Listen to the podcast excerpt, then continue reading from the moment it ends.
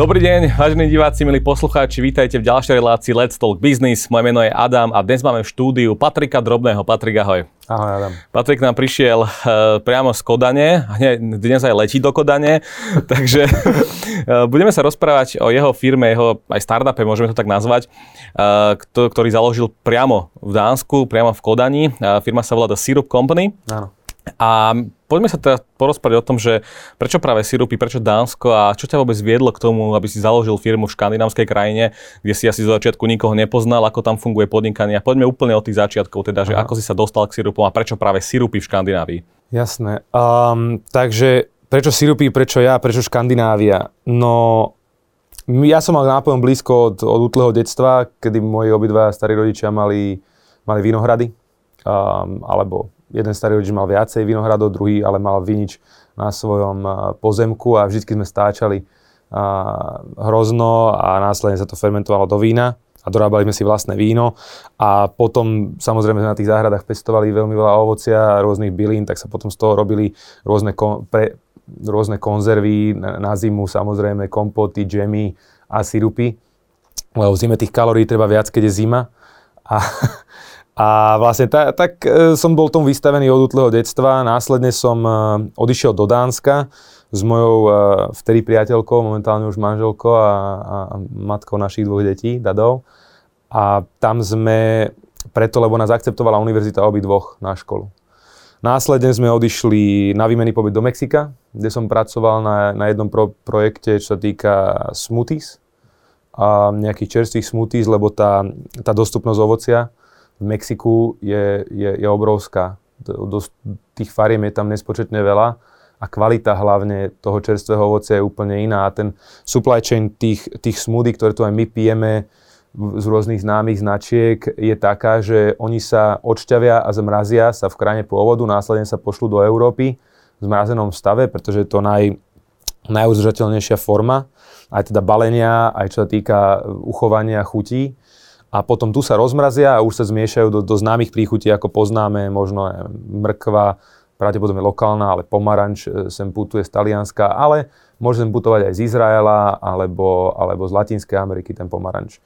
Um, takže ta, taký je nejaký supply tých smoothies. Tak na tom som robil v Mexiku a mal som to ako školský projekt, ale cestoval som aj na farmy, aj do rôznych dodávateľov som spoznal a mali sme nejaké také beta verzie, beta verzie také jednoduché verzie tých, tých smoothies, ktoré som chcel následne posielať do Európy, áno. A preto sa samozrejme vedia predať za oveľa väčšiu, vyššiu cenu ako na lokálnom trhu v Mexiku. Následne sa vrátili do Dánska, skončili sme školu a ja som potom vlastne nevedel, čo mám robiť. Hľadala sa mi ťažko práca, samozrejme nerozprávame plynulo po dánsky, takže na tom dánskom trhu sme boli trošku limitovaní pracovnom. Tak som si povedal, že, že čo budem robiť. No, zamestnal som sa ako barman, Pracoval som ako barman a zistil som, keď som si varil vlastné sirupy a pracoval s ním v reštaurácii prvého, prvého pol roka, že tu vlastne tým mojim, mojim kolegom chýba o nejaké dobré sirupy, tak som následne oslovil nejaké, nejaké firmy, s ktorými som vedel spolupracovať. Takže ty už si si doma v tom čase varil vlastné sirupy? Áno, v, to, v, tý, v tej reštaurácii, v ktorej som pracoval, uh, v dánskom meatpacking distrikte alebo po dánsky Kulbien. Takže to je vlastne bavilo, variť si sirupy a hrať sa s tými nápojmi a... Áno, áno, no my, my doma varíme v Kodani momentálne trikrát denne, varíme. Že tá, tá záľuba variť a piecť a, a spracovávať a poznať tie ingrediencie a ako si nich vieš niečo vytvoriť, to, to bolo nejako vždy vo mne a bol som k tomu dajme tomu vedený, lebo ako, my, sme, my sme chovali aj zvieratá doma, aj som bol pri niektorých zabíjačkách, aj sme si do, veľmi veľa sme si toho dorábali doma. Jasné, poďme teraz k tomu, že vlastne toto nie je len že taká obyčajná firma sirupová, ale mm. vy naozaj začínate ovládať veľkú časť trhu, by som povedal. Dostali ste sa do sietí uh, dánsky, do takého supermarketu v Dánsku. Takže uh, v čom, je, čom sú tie vaše sirupy iné, že oslovili aj Škandináviu? No, my sme nejako išli z tých sirupov, uh, sme odbočili do takého segmentu, kde ponúkame uh, nápoje pre ľudí, ktorí preferujú nepiť ktorí nepijú alkohol, ale hľadajú niečo zaujímavé. A to sme zistili veľmi rýchlo, pretože ja snažím brať si príklady od, od rôznych svetových e, tvári e, podnikateľských, tzv. biznismenov A sami sa brať príklady a jedno to, neviem, je to pripisované Jeff Bezosovi, že, že on sa snaží budovať customer-centric firmu, že vždy sa sústredí na to zákazníka. To znamená, že tá moja blízkosť s zákazníkom je veľmi blízko. Ja som fakt veľmi blízko tým zákazníkom a som s nimi na týždenej báze a zistujem od nich, že čo, čo tí ľudia chcú, aké majú nálady, čo sú pripravení kúpiť, čo sme my pripravení vyrobiť, lebo to musí byť súhra výroby, ponuky a dopytu, áno. Um, takže ja som veľmi blízko zákazníkom a ono sa to následne ozrkadluje na tých spoluprácach. A veľmi rýchlo sme identifikovali v prvom poroku našej firmy, že oni tie naše produkty, tie naše sirupy, predávajú ako nejaké zaujímavé alternatívy k, k alkoholu. Že keď človek napríklad nechce gin tonic alebo nechce nejaký koktejl, tak náš sirup je viac zložkový. To znamená, že to máme veľmi veľa ingrediencií. A následne si reštaurácia vyberie, či chce na menu napísať len tú najzaujímavejšiu ingredienciu, alebo tú najhlavnejšiu, ktorá je tam najviac samozrejme, alebo ich chce tam vymenovať všetky tie ingrediencie. Ja vždy hovorím, že, že keď ich tam vymenujete všetky, tak tí ľudia budú uh, takí curious, budú zvedaví a objavovať nové chute, pretože tie segmenty, aj musíte si uvedomiť, tie segmenty tých reštaurácií, kde sú ľudia ochotní objavovať a kde chodia pre niečo známe. To znamená, že my máme niečo, aby sme vedeli predávať aj do obchodu, ktorý tam bol. Máme reštauráciu, ktorá je v Kodani 40 rokov. Samozrejme, tí napíšu, že majú limonádu, napíšu, že majú maraku a napíšu, že majú rebarboru. A potom máme e, myšelinskú reštauráciu v, v centre mesta, ktorá napíše, že, že naša rebarbora je s rúžovým korením, s, s čerstvými lupenami rúží a, a ibištekom. Ale napíšu, že naša marakuja je z... Neviem to preložiť. Um, turmeric. Um, Kurkuma. Kurkuma. Je, je marakuja s kurkumou, s muskovádou, nerafinovaným cukrom a mliečným úlongčajom. A mliečný neznamená, že to, že to ležalo v mlieku. Je, je fermentovaný a má takú mliečnú chuť, takú veľmi, veľmi, um, veľmi jemnú. A, takže dá sa to pre všetky druhé typy reštaurácií a ponúknuť v podstate, áno, ale samozrejme musíme vyprofilovaný ten, ten, ten segment, do ktorého chceme predávať a, a snažíme sa to nájsť celý ten čas, že, že čo je ten náš segment. No a identifikovali sme to na to, že reštaurácie to predávajú ako zaujímavú nealkoholickú alternatívu k alkoholickým buď koktejlom, alebo, alebo vínam, alebo samozrejme pívam. A, a potom sme sa sústredili na to. Odstedy sa vlastne sústredíme len na to a každý ďalší vývoj, každý ďalší nový produkt, ktorý, ktorý, s ktorým pracujeme, nie všetky sú teda verejné, tak sa sústredí na toto a veľa produktov máme, ktoré testujeme. Poďme ešte trošku späť. Sám som žil v Kodani, viem, aká tam je situácia uh, aj na tom pracovnom trhu, hlavne pre cudzincov. Aké to bolo začínať rozbiehať firmu práve v takejto krajine? Uh, aké ste mali vstupné náklady? Kto to všetko financoval? Aké si mal skúsenosti možno s úradmi, byrokraciou a podobne? Áno, no v prvom rade sme mali, som ja založil vlastné, vlastnú živnosť, kde vlastne som mal potom dvoch partnerov, ale teda nemali žiadne percentá v mojej živnosti. Tí chalani boli stále na škole, ja som bol často po škole tak sme nejako spolupracovali a pomáhali mi sa tam zorientovať. A to znamená, že ja som si všetko viedol od účtovníctva cez nejaký účtovnícky software, ktorý bol vďaka neviem komu v angličtine, a, tak e, sa mi to ľahšie navigovalo. Našiel som si účtovníčku a ona to potom účtovala všetko, som jej v podstate veril, lebo to bolo v dánštine. Potom sme túto importnú exportnú firmu zavreli, pretože to nebolo rentabilné, nedokázali sme tam nejako preraziť, mali sme nejakých 30 zákazníkov, ale ten, ten obrad bol veľmi nízky, môžeme rátať 7 e, tisíc eur mesačne, možno ani to nie. A, takže to bolo veľmi náročné, ale a, následne som teda s tým skončil, zavreli sme firmu, začal, zamestnal som sa a vtedy za mnou prišiel jeden známy, či by som eh, v tom nepokračoval. Že on má nejaký voľný kapitál, ktorý, ktorý nám je poskytnúť, že mu sa to veľmi páči. Tak eh, som kontaktoval tých mojich dvoch partnerov, či do toho chcú ísť. Jeden z nich chcel, eh, že pre neho to je stále zaujímavý, zaujímavý projekt, že by sme sa mohli na to pozrieť už ako sami, keďže tá firma už predchádzajúca neexistovala. A, tak, sme, tak sme zbúchali dokopy nie business plán, ale nejaký action plan, 100-dňový, že čo do 100 dní chceme dosiahnuť. A vlastne na tom fungujeme stále. Vždycky máme ten kvartál a povieme si, že, že týchto nasledujúcich 100 dňoch, alebo kvart, na začiatku to nebol samozrejme kvartál, teraz už sa orientujeme na kvartály, ale z do 100 dní, čo chceme dosiahnuť. Takže 100 dní. Založiť firmu, spraviť účtovníctvo, spraviť prvé vzorky, prvý zákazník. A to sme mali. A to týmto investorom následne boli štyria, Dali nám veľmi malú čiastku peňazí. A môžeme rátať menej ako, menej ako 50 tisíc eur. A to, nám, to vám v Kodani postačí na 4 mesiace. Mali sme 4 mesiace runway a do 4 mesiacov sme museli No ja som si musel zarobiť na seba a mali sme jedného zamestnanca a ten môj, môj známy vlastne Frederik, ktorý je partner vo firme a vlastne Roberto, ktorý bol náš prvý zamestnanec, ktorý sme vlastne platíme, sme mu od dňa číslo 1 a momentálne je partner vo firme, spolumajiteľ, tak, eh, tak on začal ako prvý zamestnanec. Um, založili sme firmu v októbri a vo februári, v októbri 2019 a vo februári nie, pardon, v oktobri 2018.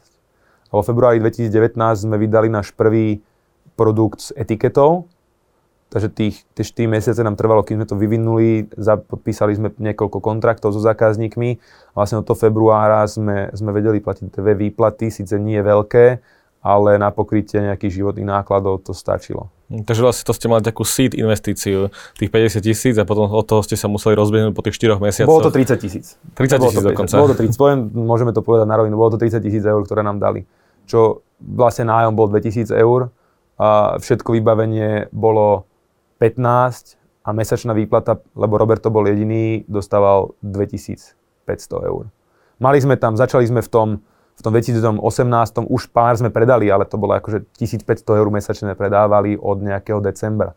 To bolo úplne že minimálne. Takže my sme, my sme boli fakt na hrane a od toho februára do, do konca 2019 sme mali neskutočne úspešný rok sa týka uvedenia na trh. Mm-hmm.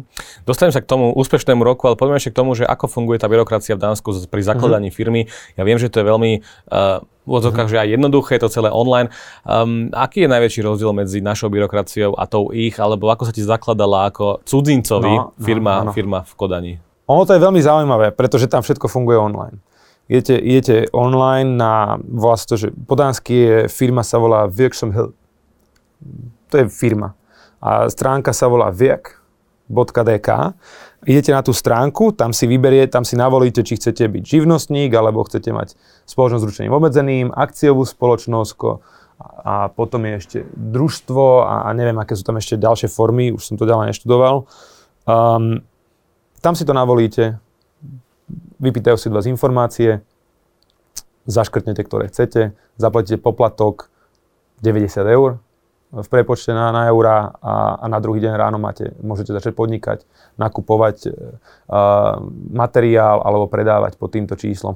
Avšak nikto s vami nechce robiť biznis, keď ste deň stará firma, lebo nikto nevie, aké máte credit score. Takže, takže všetko musíte platiť predom. A ten cash flow uh, bol, bol veľký problém na začiatku, pretože čím väčšiu sieť, čím väčšieho zákazníka máte, tým väčší credit line musíte poskytnúť, čo je celkom paradoxné, pretože malé firmy financujú cash flow veľkých firiem, čo mi vôbec nedáva zmysel a v ekonomii to pravdepodobne, ono to dáva zmysel pre veľké firmy, samozrejme, a to dáva zmysel finančný, ale, ale taký logický zmysel to nedáva. Prečo by mali malé firmy financovať veľký, veľké firmy a, a ich cash flow. No, takže Takže to bol ten problém začiatočný, že nikto s nami nechcel robiť biznis, nikto nám nechcel dať splatnosť faktúr na 30 dní, všetci to chceli mať predom. My vám pošleme tie hrnce alebo všetko, čo sme chceli, musí zaplatiť predom. Takže tá byrokracia je veľmi jednoduchá. Založíte tú firmu hneď. Ale potom, aké máte, uh, aké máte skóre kreditové, to, to tam na tom veľmi záleží. Oni si vás vedia veľmi rýchlo preťuknúť. To, je, je to systém, kde vlastne my, keď chceme obchodovať s nejakou novou firmou, uh, my si tam uh, dáme ich registračné alebo identifikačné číslo uh, a vlastne tam nám vyhodí všetky informácie o firme. Ako veľ, veľmi veľa, viac ako na Finstate na Slovensku. Mm. Ako som sa povedal, že tam nájdeme nejaké informácie. Áno, áno. E, na Finstate nájdeme veľa informácií, niektoré sú spoplatnené, ale v Dánsku to je zdarma a funguje to cez API, nejaký zdrojový kód a, a oni veľmi to integrujú, aj, tá, aj ten štát to, to, to integruje, to, to za tým, ten back-end, veľmi integrovaný. Uh, aj s bankou, aj s celým systémom, to znamená, že my ak chceme nejakú, nejaký úver, samozrejme si vieme požiadať o úver, ale oni, oni vidia všetko. Um, aj tak, aj tak o nás vedia všetko, takže ja, ja s tým nejaký problém nerobím. Um, je, niektoré veci to zjednodušuje, zjednodušuje a, a niektoré také, ja by som to nazval možno banálne veci, to, to stiažuje, ale tak my sa sústredíme skôr na tie veci, ktoré to zjednodušujú a tú negativitu trošku odsúvame. Že ak niečo trvá 30 dní, proste, proste trvá 30 dní. Ne, ne, nestresujeme nad tým. Jasné. Poďme k tým sirupom. Na svojej stránke píšete, že vďaka spolupráci s viac ako 130 barmi a reštauráciami v Dánsku ste vyvinuli originálne a dobre vyvážené nápoje s nižšou cenou ako väčšina organických a remeselných nápojov v tomto odvetví. Áno. Ako sa vám to podarilo? Ste 130 barov a podnikov ste prešli osobne, začali ste robiť nejaký e, prieskum v tých baroch, alebo ako ste sa dostali k tomu, že ste Áno. vytvorili produkt, ktorý naozaj dnes nemá konkurenciu? Ja som to odchodil. Do no. ty, ty, ty ja chodil, som bol, no. Ty si chodil od tej reštaurácie k reštaurácii, Áno. sa ich pýtal osobne, teda, čo vám chýba a čo máte? Tak. A boli ochotní s tebou vôbec hovoriť, alebo aké Áno, si mal reakcie? Áno, aj nie. Aj dobré, aj zle. Aj ma vyhodili prvých 30 sekundách, aj, aj ma privítali s otvorenou náručou a jedol som s hociakými kuchármi som jedol ich staff meal. Pred každým servisom máte staff meal, jedol som s hociakými kuchármi. Čím, čím známejší kuchár, čím známejšia reštaurácia, tým otvorenejší môžem povedať. Sú tam aj nejakí, ktorí majú to ego trošku vyššie nastavené, ale to sú skôr uh, mladší šéf kuchári. Ego, ja som, dajme tomu, že tiež nejaký stále mladý, ale snažím sa pristúpať k tým veciam s otvorenou myslou a, a hlavne, hlavne ľudský. Hlavne Takže ľudský. ty si chodil od tých barov a reštaurácií a potom si sa vlastne dopracoval k čomu? Tie dáta ti čo povedali? Takže ja som oslovil, keďže som bol barman, poznal som nejakých barmanov, opýtal som sa ich chalani, aké, aké produkt, aké, pre... lebo keď sa na to pozriete, Fever 3 mal niekedy slogán, že dve tretiny vášho gin toniku je tonik, kupujte kvalitný tonik. Musím sa poďakovať Fever 3 za toto nechcel som e, nejakú značku spomínať, ale oni majú veľmi dobrý marketing. A keď si zoberiete, že, že najviac e, nakupované na koktejly sú long drinky, to znamená, že je to nejaký drink, ktorý je dlhý alebo ho dlho pijete, takže on vydrží v tom pohári neistý čas. A dve tretiny takéhoto long drinku je mixer. Je mixer. Niekedy sa mixuje samozrejme a ne, nemusí byť mixer, um, ale, ale pravdepodobne je a s tým, že teda dve tretiny toho je mixer. Takže musí, musia tí barmani mať kvalitný, kvalitný ten, e, ten mixer. To znamená, že ja som sa ich, aké, aké príchute používate do, do vašich najviac predávaných nápojov, pretože som vedel, že po 4 mesiacoch musím zarábať peniaze. To znamená, že ja som potreboval predať čo najviac. Že to bola naša prvá stratégia bola výrob sirup, predaj sirup. To som mal napísané. To mi povedal môj investor. Patrik, žiadny biznis plán. Biznis plán je výrob sirup, predaj sirup to, to prvý rok, 2019, preto sme boli taký úspešní, toto bolo moje jediné moto. A čím jednoduchšie, čím jednoduchšia tá, tá, tá správa tým zákazníkom, čo robíš? Vyrábam sirup, predávam sirup. Tým jednoduchšia komunikácia a tým, tým, tým ľahšie oni vedia si vás zaradiť, že čo od vás kupujú. Um, tým pádom ja som oslovil, fakt 100, 100 reštaurácií som oslovil, oni mi napísali 200 príchutí, proste neskutočné množstvo a my sme si potom vybrali, ktoré chceme vyrábať a spravili sme ich zaujímavými. To znamená ako tá, tá marakuja. Marakuja je najpredávanejšia príchuť uh, v Kodani, ale aj medzinárodne. Uh, keď si pozriete, aké koktejly, aké long drinky, aké, aké limonády sa pre, predávajú, tak marakuja bude fakt v prvej trojke. Uh, najpredávanejší nápoj, možno za Coca-Colou a za nejakou Fanto a tak ďalej, ale pred, rozprávame sa o nejakých reštauráciách, o reštauráciách. Tak my sme vedeli, že ideme robiť marakuju, ale v tom není žiadna, žiadna devíza. Reštaurácie sa chcú medzi sebou odlišovať. Takže ako my tú marakuju spravíme zaujímavou? Takže potom sme spravili zaujímavou a následne sme presne vedeli, reštaurácie, ktoré chcú byť zaujímavejšie a chcú sa odlíšiť, budú od nás nakúpať sírupy, pretože my tam dáme viacej zložiek a, a tým pádom dokážu to zákazníka presvedčiť, aby nakupoval tie nápoje aj drahšie, lebo majú veľmi zaujímavé a lákavé meno. Takže takto sme to spravili. Z tých 200 príchutí sme to dali dole na 6 a spravili sme ich zaujímavými. A ja som potom si zobral ruksak, tu ho mám, videl si flašky, ktorými som došiel. A takto som mal ruksak na pleciach a chodil som každý jeden deň daždi. Najlepšie je chodiť v daždi. Vieš prečo? Prečo? Lebo ľuďom je ťa ľúto. Dajú ti kávičku. celý zmoknutý. Presne tak.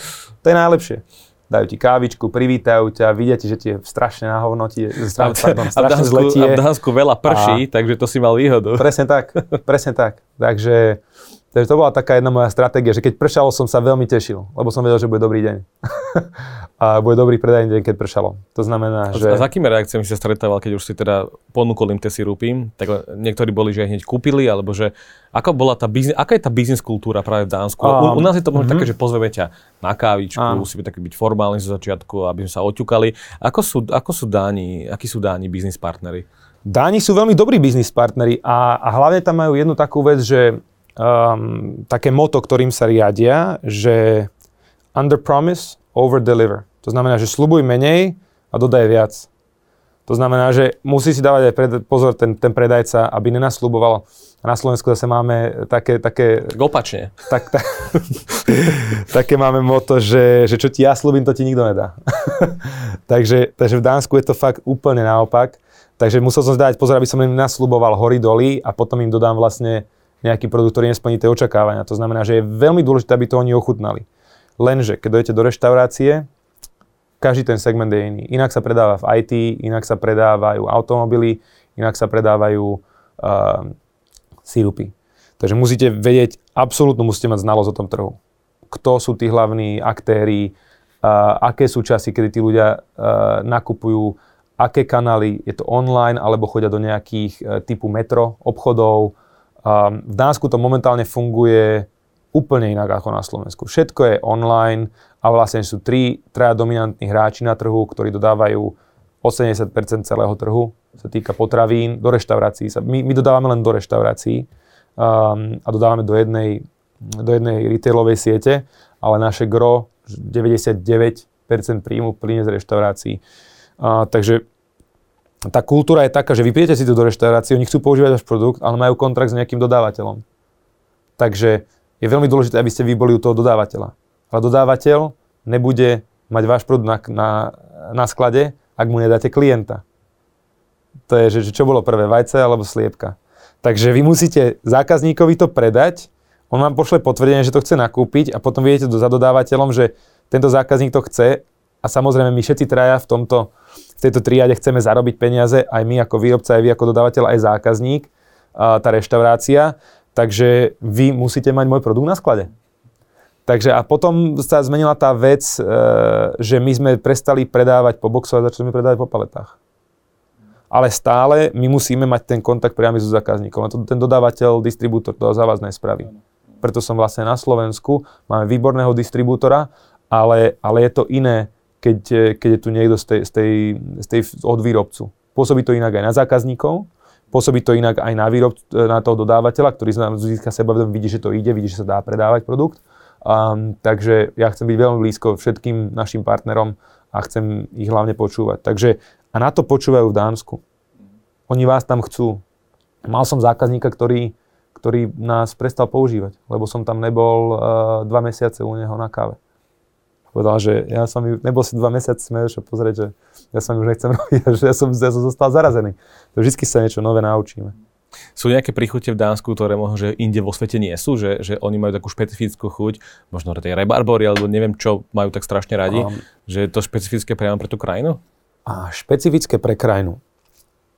V Dánsku majú strašne radi čierne rýbezle, s tým vyrastajú. Je tam obrovská firma, ktorá to dáva do, fakt do celého sveta, teraz som ich videl vo Vietname a že to predávajú. To je ten istý produkt, ktorý sa vyrába v Dánsku. Avšak v Dánsku není vypestovaná tá rýbezla, je vypestovaná niekde inde. A v Dánsku je už len zmiešaná uh, s cukrom a s vodou. Takže čierna rýbezla, aj čiernu rýbezlu máme, ale tu, ale to je najpopulárnejšia. Samozrejme baza, uh, baza čierna a rebarbora. Ale čo oni veľmi obľúbujú rakitník. Rakitník sa tomu hovorí že marakuja severu vysoký obsah vitamínu C, vláknina, ale aj vlákniny, ale je to strašne kyselé.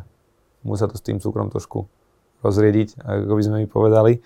A, ale je, aj rakitník rastie aj tu, na Slovensku, začína to byť e, v popredí ako tzv. superpotravina, ale, a v Dánsku má ale väčšiu osvetu. Aj u tých, u tých zákazníkov, lebo je to tam je to tam tlačené doprve aj, aj výraznými uh, známymi reštauráciami, ten rakitník, lebo oni sa sústredia na to, na to lokálne.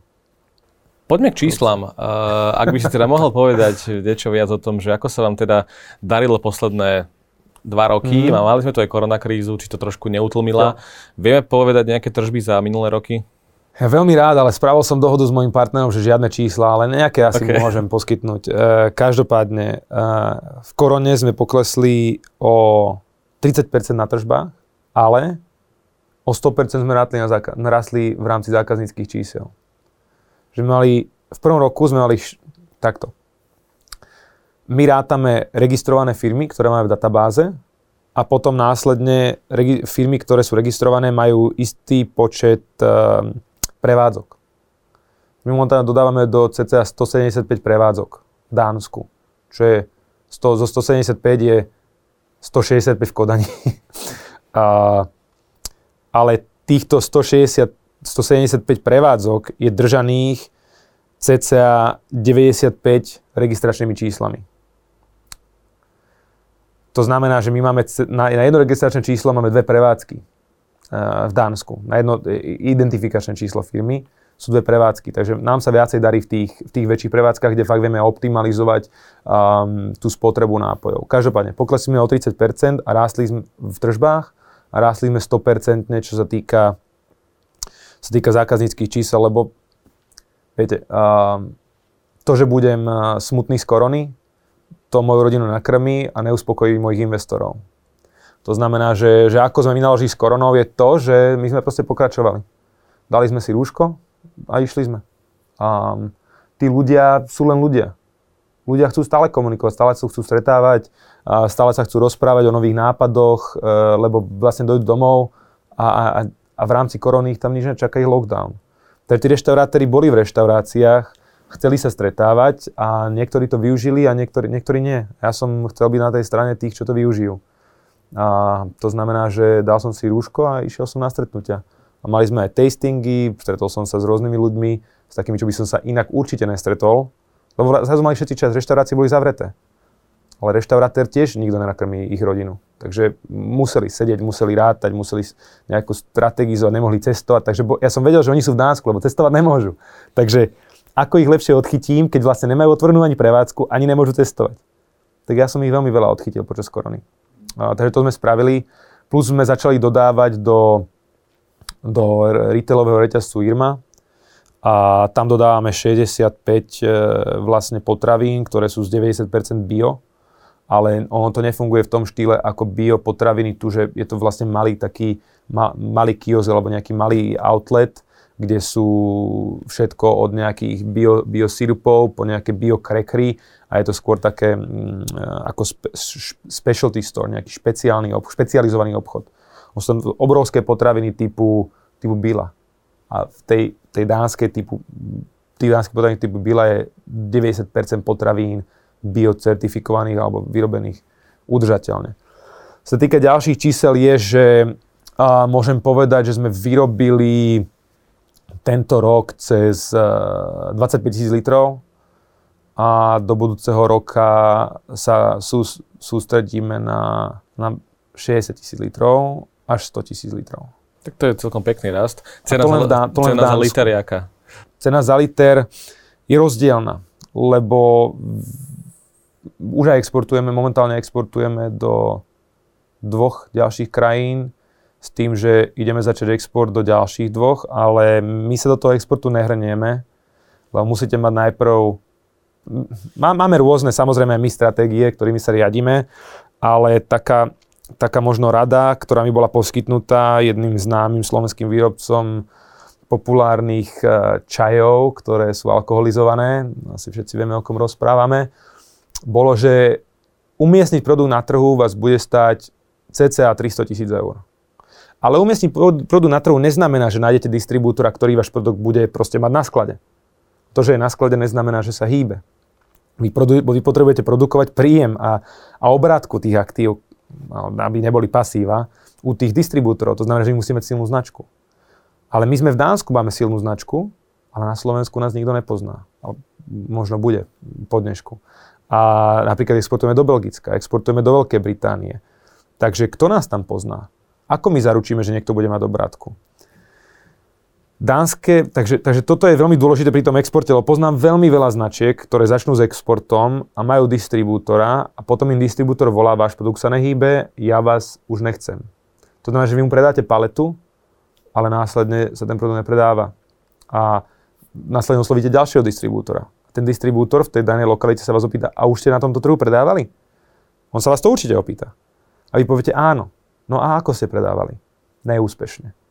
To znamená, že týmito dajme tomu krátko s rakými rozhodnutiami, kde není žiadny plán, žiadna investícia neprichádza s tými rozhodnutiami, keď tá firma je mladá a nevie podporiť ten rozvoj toho trhu, kam exportného, je, je zložitá a je finančne nákladná. Takže ak, ak mladé firmy chcú fakt exportovať, musia mať buď veľkú investíciu za sebou, alebo, alebo veľ, veľmi vysoký veľmi vysoké príjmy tržby, aby vedeli podporovať ten, ten druhý trh. No a my keď sme, keď sme získali investíciu teraz, tak, tak sa začíname sústrediť, lebo v Dánsku dúfam, že sa už môžeme cítiť komfortne s objemom zákazníkov a s objemom kontraktov, ktoré máme už podpísané dnes na budúci rok 2022.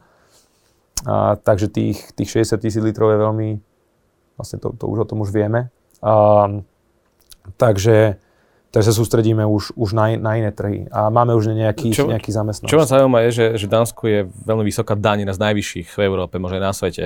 Nes, nechcete nejak presunúť firmu do inej, inej krajiny? Hore je Švédsko, ktorá mi... je tam veľmi veľa odpočítateľných položiek. Takže tá daň je na oko vysoká. Korporátna daň je 25%, ale len zo zisku. Zakiaľ nevy, nevytvoríte zisk, tak sa vás to netýka. A v Dánsku je, je pýchou platiť dane. Pre veľké, najväčšie firmy dánske platia dane v Dánsku to sú miliardy eur, ktoré platia v Dánsku. A následne to komunikujú. Používajú to ako komunita- komunik- komunikačný nástroj. Hovorím to dobre? A používajú to ako devízu. My platíme v Dánsku dane, vy by ste mali pre nás robiť. A majú, majú aj um, um, oddelenia aj vo Švajčiarsku, majú aj v Amerike oddelenia, aj v rôznych daňových rájoch majú oddelenia ale to gro daní, nie len daní z príjmov, čo platia zamestnancom, ako niektoré veľké firmy argumentujú, že my, my platíme lokálne dane, ale fakt dane, dánske firmy najväčšie plat, odvádzajú tie dane v Dánsku. Preto, preto ten štát prosperuje a, a tí ľudia môžu mať taký sociálny systém. Následne ako firmná daň je 25%, DPH je 25%, ale DPH cez vás len plyne. Môžete to používať ako nejaký cashflow nástroj, ale my, my s tým nejako nerá, nerátame rátame s tým v cashflow, ale následne to odvádzame a existujú rôzne nástroje, ako si tú daň viete odložiť alebo viete si ju vysplácať, takže nestalo sa nám, že by sme nemali alebo že by sme nenašli nejaký nástroj s dánskym štátom, ktorý by nám pomohol. Ehm, ako som hovoril, keď dostanete veľkého zákazníka, ktorý má 30 alebo 45 dní kredit, ktorý mu musíme poskytnúť, aby sme vykryli výplaty, lebo v rámci tých 45 dní nás, nám prídu výplaty pre zamestnancov, prídu nám uh, kon, faktúry za ingrediencie a tak ďalej, ktoré my musíme tiež platiť. To znamená, ak, ak v tom mesiaci danom je zároveň aj DPH splatná, to znamená, že vieme si to nastaviť a pracujeme s tým. Je tam, je tam istý, istá úroková sadzba z dánskeho štátu, ale, ale nie je to nič likvidačné. A dánsky štát sa fakt pomáha, fakt im ide o to, aby tomu biznisu fakt pomohli. Máte tam pracovníka, on si s vami zavolá, vždycky všetko viete vyriešiť ústretovo.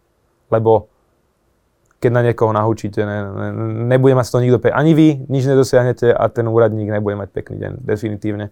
A osobná daň, ešte k tomu sa možno uh, vyjadrím. V Dánsku veľmi veľa firiem, alebo väčšina firiem je, je štrukturovaných tak, že majiteľia si založia holdingovú spoločnosť a následne holdingové spoločnosti akože vykonávajú, sú, len, len držia peniaze alebo držia podiely a, a následne vlastnia operačnú, operatívnu, ako to vyčasuje, vyskloňuje, spoločnosť, ktorá vykonáva činnosť. To znamená, že sa chránite jednak, ale druhá, to znamená to, že ak vy firmu predáte, alebo ak si chcete vyplatiť uh, dividendy, tak ich nezdaníte v, uh, výškou sadzby osobného príjmu, a zdaníte ich len výškou sadzby firemného príjmu. To znamená 25% na miesto 45%. A. Patrik, ja pevne verím a dúfam, že, že vaša expanzia bude, bude úspešná a že predáte ďalšie tisíce, tisíce litrov dúfam. naprieč Európou. Uh, ďakujem ti za rozhovor. Milí poslucháči, diváci, toto bol Patrik Drobný a prajme ešte príjemný zvyšok dňa z Let's Talk Business. Ahojte. Pekný deň. Dovidenia.